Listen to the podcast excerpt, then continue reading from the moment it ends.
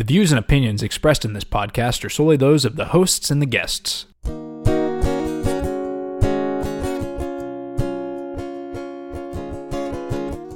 Hello, and welcome to the seventh episode of Two Millennials One podcast.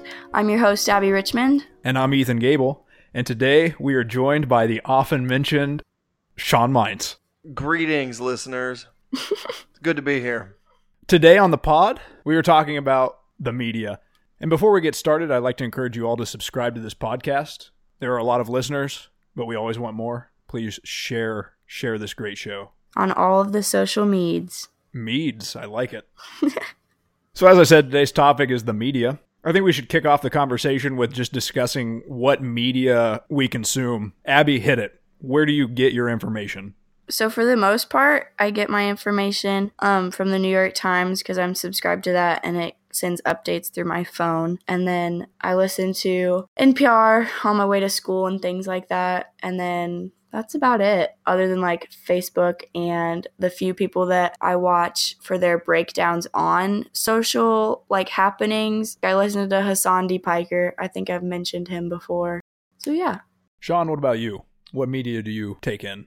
Um, I am a media connoisseur of sorts. I get a lot of news through Twitter. I follow C SPAN, New York Times, PBS NewsHour, USA Today, The Economist, but only for the headlines because they make you pay to read the articles. CNN Breaking News, NPR Politics, NPR Planet Money. I follow Nate Silver, govtrack.us, which is like uh, updates on what the House and the Senate are doing, but also some inside takes on what the president's up to and some other things. I follow KHS Paw Print, the school newspaper, um, of which I am the sponsor. KTVO Television, particularly Fred Beck, Kirksville Daily Express, Jason Hunsicker, and Matthew Asher specifically. I follow The Atlantic. I follow government officials like Ben Sasse, Senator Bernie Sanders, Senator Claire McCaskill, Senator Roy Blunt, Representative Sam Graves, Governor Eric Greitens, and he is a real joy. the real Donald Trump. Government outlets like Missouri State Government, Missouri House Communications, Missouri Senate Communications. I follow the United Nations. Uh, I follow Morgan Spurlock. I'm not quite sure if he is considered news or not, but I sure like his words.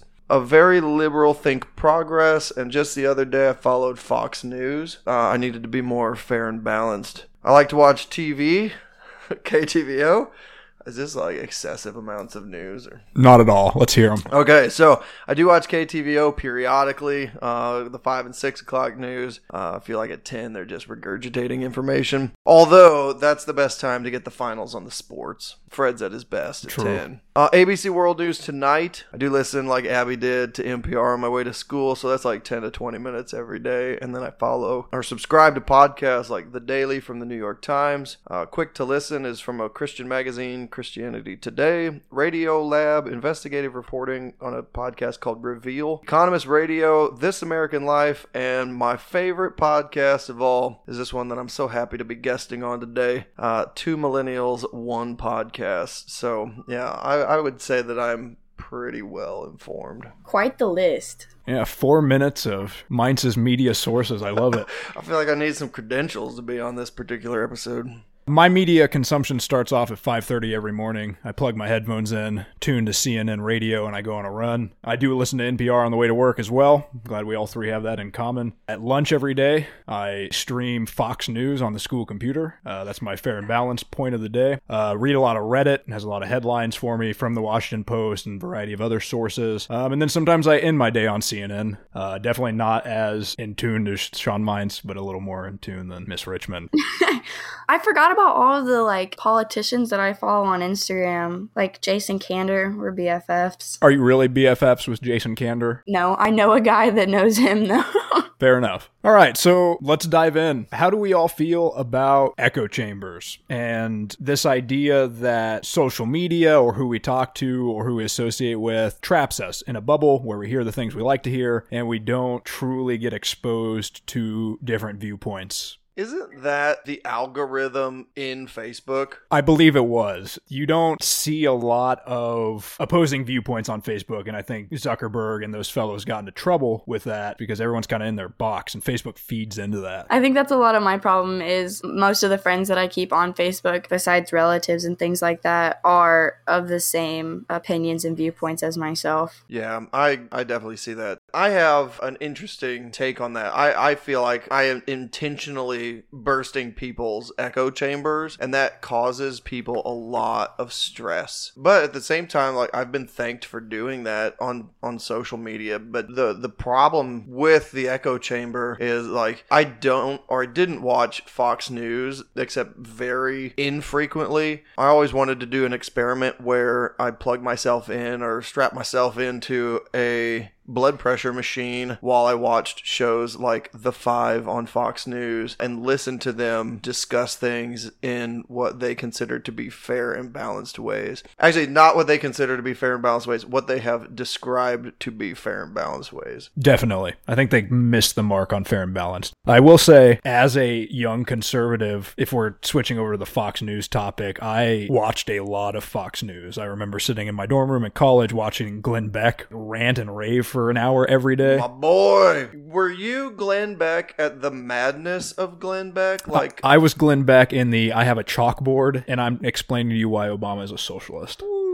see, Glenn Beck, like early Glenn Beck stuff was somewhat rational and reasonable. Something happened to Glenn Beck. True, and to the point where now Glenn Beck apologized for previous Glenn Beck. He's like, I'm sorry, I tore apart the country with my chalkboard. I saw that. Do you know who Glenn Beck is, Abby? For our younger listeners, let's explain who Glenn Beck is and what the hysteria surrounding him is. Glenn Beck is an all American white male who had a show on CNN for a while. He then switched to Fox, and during the switch and subsequently, he sort of derailed. He thought that the country was going down under the leadership of Obama, and every day he would get in front of a chalkboard and describe to you how the socialist agenda was being worked out. And the spiral was happening live every day at 4 p.m. Uh, and then eventually he quit Fox News, and now he just writes for a magazine. My cousin is his editor for his magazine, so I have a really tight connection with Glenn Beck, and I think maybe we could get him on the podcast sometime, actually. That would be amazing. What? Yeah, I'm going to try to work that now that I think about it, and we'll see if we can get Glenn Beck on Two Millennials, One Podcast.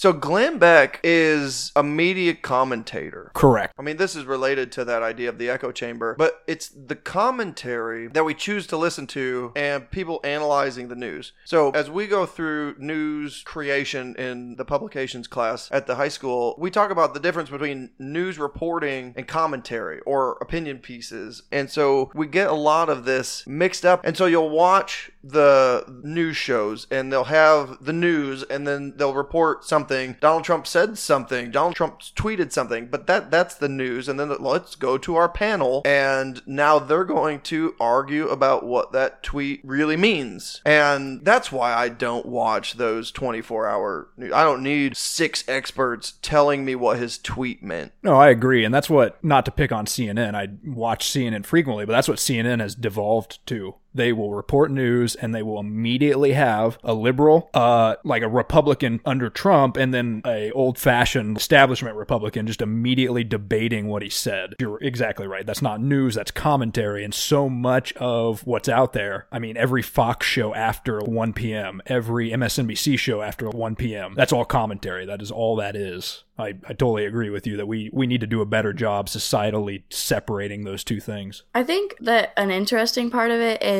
I'm not a part of listening to all of that because I have so many things going on from right after school until probably like six or seven o'clock. And so then I start homework. So I don't even get to see some of the news stations and things that are happening. So I don't even get my news until everybody started commenting on it. Abby, let me ask you this. You said you follow, I don't remember the person you said you followed. It was a very interesting name. Hasan D. Piker. Yeah, is that a commentator? What does that person do? I'm not familiar with. Yeah, he's a commentator. A lot of his most famous stuff is when he's refuting what Tommy Lauren is talking about. Who is Tommy Lauren? You've mentioned him before, and I'm not aware of this individual. It's a lady, oh isn't it? Gosh. Oh, it's a female. My apologies. it's a lady. Lahren. I thought it was Tomi Lahren. I don't know. I don't know what her real last name is because Hasan refers to her as things like tomato lasagna and tomato lentils and like all of these other versions of like a T and an L. I don't know how to really pronounce her last name because he doesn't ever say it. This is real like hard hitting type of news commentary. Definitely not. Okay, well tell us more about this guy, and then we can talk about. Actually, let's not talk about Tomi Lahren. No, he Gable needs to know. Okay, Tomi Lahren boils my blood more than anyone on social media. Intentionally. She gets on there. Oh, yeah, it's definitely intentionally. And I subject myself to it every time. So she gets on here and she starts calling liberals a snowflake. No matter what the circumstance is, she's just attacking people. She finds some way to put her agenda into whatever news story has come up. And it's just like, hey, there was absolutely no need to drag a political party into this because there's an actual news story happening. And her facts are never right. And like, she just spews these loaded things and it's just very frustrating. And so that's Tomi Lahren. it's only frustrating to you because you're a snowflake. Yeah.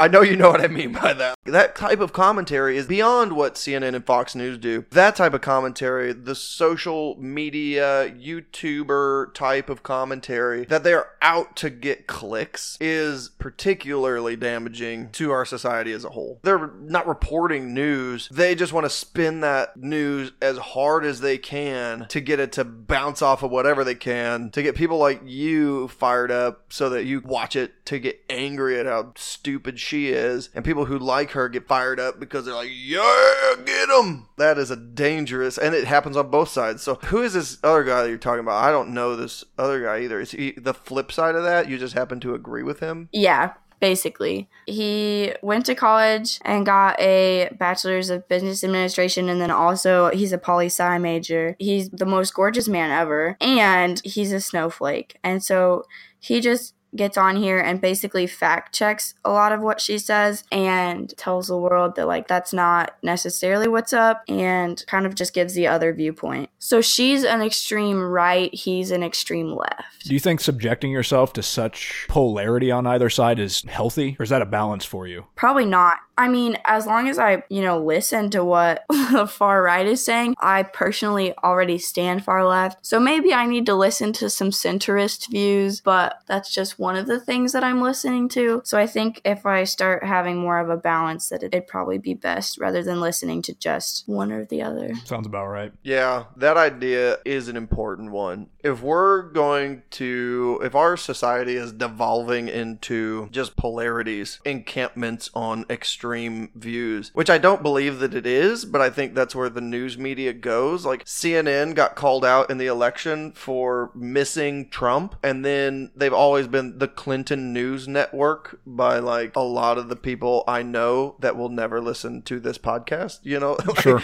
uh, so CNN after the election went through the whole fake news thing uh, that is still happening. That Trump has kind of co-opted to be his own new and different thing, but Trump's version of fake news. So fake fake news, not real fake news, just to confuse everybody. But CNN has kind of jumped on this board. I mean, you listen to more CNN than I do, Ethan. So would you agree that like CNN has just come out of the closet? Can I say that? Is that appropriate in this case? Sure. uh, that they are now just the opposition news source instead of pretending to be or attempting to be, if we want to be a little less biased, attempting to be a centrist news source. Oh, 100%. CNN is filling the void that Fox News occupied during the Obama administration. They are the opposite of the administration. They are the constant check on the administration. It is very biased. Their cards are on the table. Yes, they will pull in these pseudo Republicans to defend Trump, uh, but usually it's the bottom of the barrel, like Anthony Scaramucci fellows.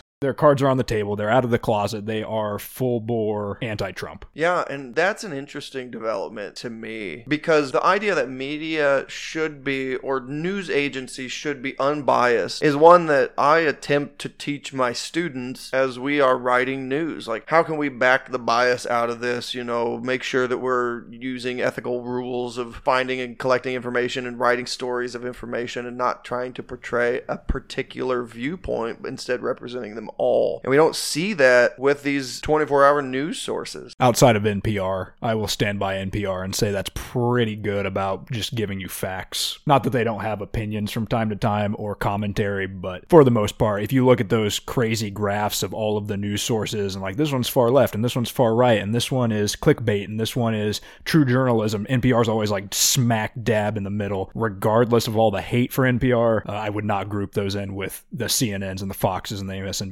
Here's the thing with NPR, though, and it's another thing that we have to consider when we're talking about media bias. The stories you choose to run are going to be representative of the bias that you hold. And so there are times when I, because I take my 10 year old son to school with me, there are times where stories will come up on NPR about topics that I don't necessarily want my 10 year old exposed to. And so I've had to switch the radio station before. And sometimes they tell you, like, hey, this isn't going to be appropriate, or we're going to use words that, you know, are not appropriate for kids. But sometimes, like, all right, so NPR, if we're saying they're the, the moniker of being the center, they still run a lot of stories on, like, this is what is happening in America with homosexuality, this is what's happening in Palestine. So they do run stories that hold or demonstrate a bias towards more left wing views.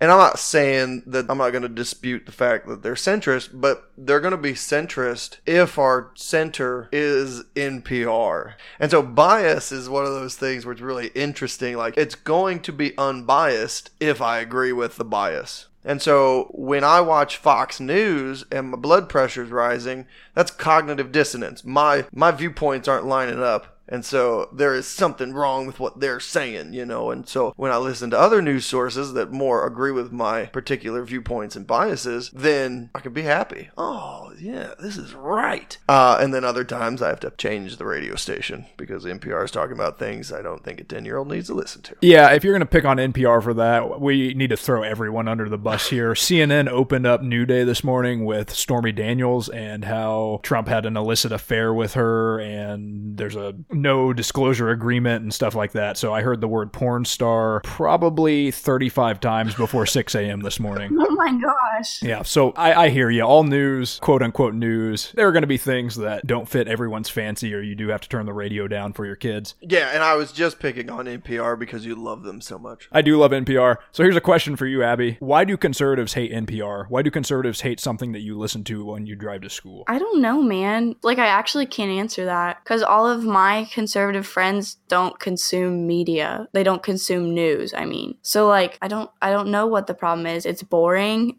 What do you think about that question, Sean? I have very limited experience with Rush Limbaugh, but if you're going to compare what Rush Limbaugh does to what NPR does, yeah, NPR would not be tolerable. If you're listening to the way Rush is bashing, oh, he might use snowflakes too. But you listen to that and like just the, I, I don't know if it's the viewpoint, I'm sure it is viewpoint stuff, but just the angry rhetoric of yelling conservatives who are angry at the next thing that's just gone wrong with our country. And then the like smooth whisper tones of NPR narrators and reporters and commentators whispering into their microphones. That's an interesting observation. You're right. Conservatives yell a lot. Michael Medved, Mark Levin, Sean Hannity, Tucker Carlson, Bill O'Reilly. Those are all yellers. And you're right. Like, hi, I'm Ira Glass, and you're listening to whatever show. You're right. That's exactly right. They're so soft spoken. Yeah. And I really do think like NPR is not necessarily a centrist news source, but it has to be balanced by something. And the thing is, I don't know what the conservative version of NPR is. This is the problem that I have in finding a conserv I would love to listen to a conservative source that I found to be thoughtful and thought provoking and not just diatribes about the ills of our society. Speak to me about the advantages of, you know, supply side economics and uh, the advantages of strong nuclear families. There are things, there are conservative things that, that could be discussed without it being just nonsense. And and I use that, of course, I'm biased in this case, but there there have been times when Um, Shepard Smith has called out the president. Yes. And that to me shows a willingness to have a discussion about what's happening in our country that both sides are clueless on. I don't consider myself a Democrat. I have progressive viewpoints. I have some very conservative viewpoints as well. There is no there is no political party for me and there is no real media outlet for my particular viewpoints, but that's a different podcast. Oh, I understand.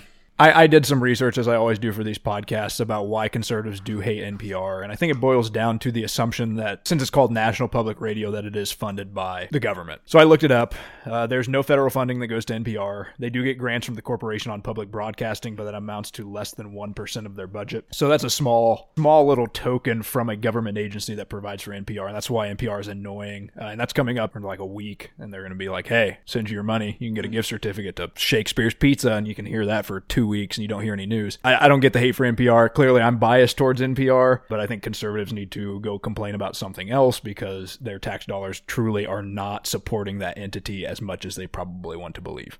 Something else I found when I was doing research for a, a, media episode the Shorenstein Center at Harvard, the Center on Media Politics and Public Policy, they study news. And they have calculated the percentage of negative coverage for the first 100 days for the, the presidents. And they do this uh, for each president. Bill Clinton, in 1993, when he became president, his first 100 days, he had 40% negative coverage. George Bush, in the year 2001, when he became president, had 57% negative coverage. Obama, when he became president in 2009, had 41% negative coverage in his first 100 days. And Donald Trump, who became president in 2017, in his first 100 days, you guys want to take a guess of what his percentage of negative coverage was?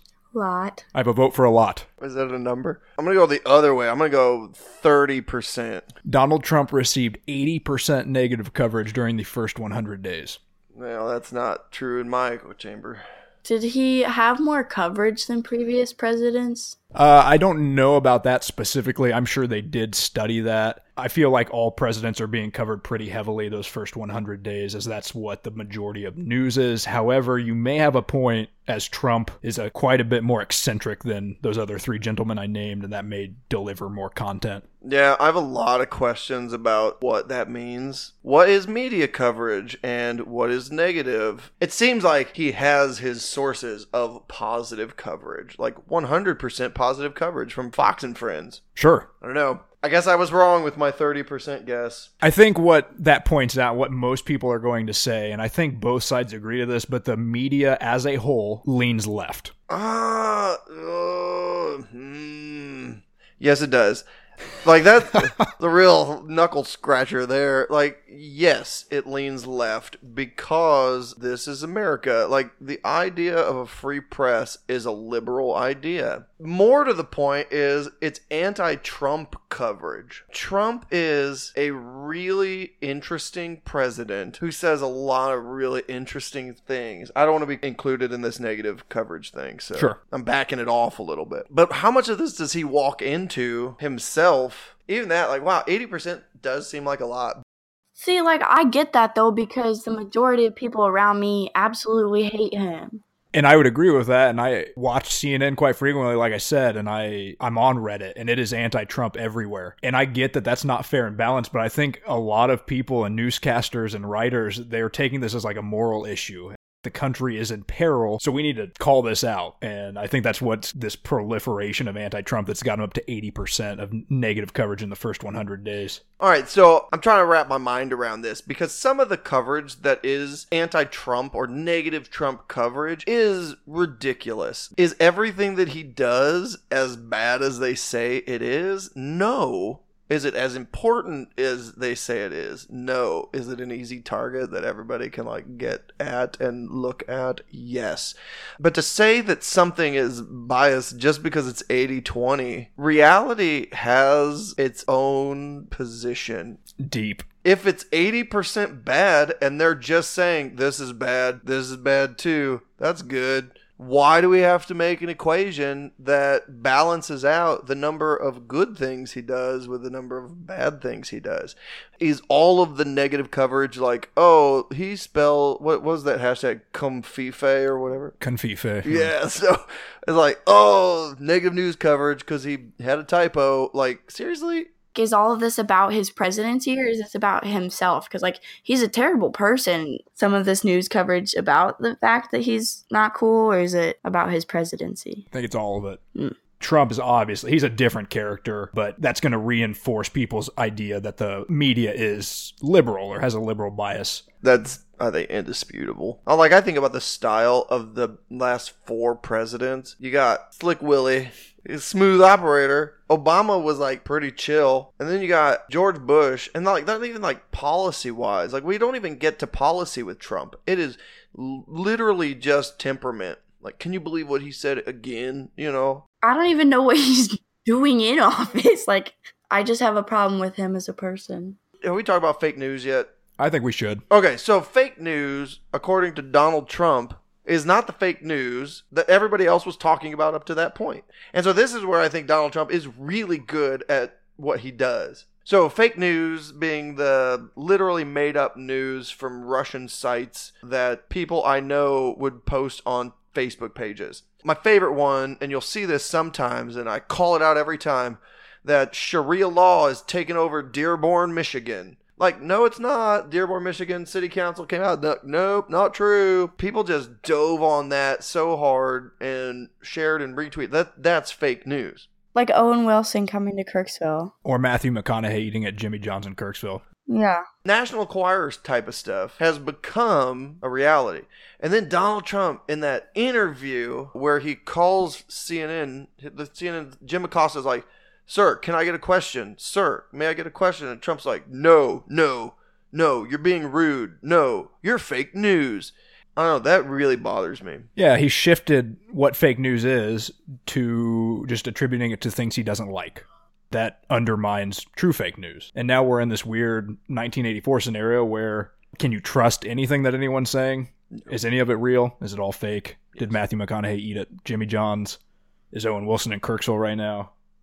Abby, do you trust the media? Uh, I looked it up. 27% of millennials think that the media has a positive impact on society. 27%. Do you think it has a positive impact? Do you trust it?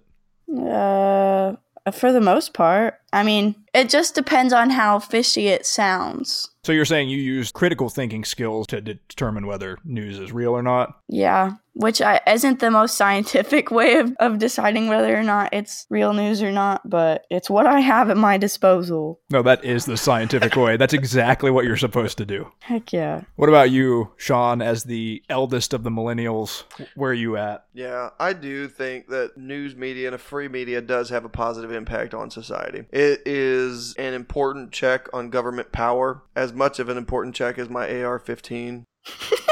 And so it has to be there. We have to have it. We need, in our polarized times, we need the Fox News and the CNN and the MSNBC. The unfortunate part of that is, like we started out with, the echo chamber, where that's all that people watch is their one show. I'm going to listen to Rush on the way to work. I'm going to listen to the five when I get home, or CNN on my run and CNN when I go to bed. We do that without the balance, and the onus is on the individual to balance their own media coverage. You bring up an interesting point. The media is providing a service and this goes to the people to, like you said, balance it. And Hershey's makes a ton of chocolate bars that I could go buy. And it's my objective not to go buy them all and eat them all. Humans need to be better about this. The media is not being necessarily shady in what they're presenting to us. Yeah, I like your food analogy. You can't just eat chocolate bars all the time. Like you'd need to have some broccoli. And I guess the broccoli would be whichever whichever news source doesn't fit your fancy. Fox News is my broccoli. You got to have some broccoli. Can we all take a podcast pledge for the remainder of the week, try to balance our news consumption? Yeah. I will have to up my news consumption to balance it. all right, we're going to wrap this podcast up. What an absolute treat it was to have Sean Mintz here to give us his views on the media and all things newsworthy. Abby, do you have a song pick of the week for us? I do. It's called Creature Fear by Bon Iver, and that's how I say his name, but some people say it Bon Iver. Bon Iver. Okay. Yeah, Creature Fear by him. Very nice. Sean, you want to toss one out? Yeah, I'm gonna toss one out, but it's gonna come from my playbook. Is uh, Bob Dylan? The times they are changing. Ooh, Yeah, fitting. seems Oh topical. goodness. Yeah, or maybe maybe a hard rain's gonna fall. Uh, we are at interesting times. We are at a crossroads. Things are gonna happen. Things are gonna change. Don't know what they are. I like it. Very topical. My song for this week is called My Thoughts on You, and it's by the band Camino, and that's the name of the band. It's literally the band Camino. Give it a Google. Sounds like the yeah, yeah. 1975. I enjoy them. Oh, right on. I've never heard of anything you guys have just said. are we still speaking English? All right, folks, thanks for checking us out this week. We'll be back next week with another enthralling episode. Take care, guys. We'll be seeing you. Peace.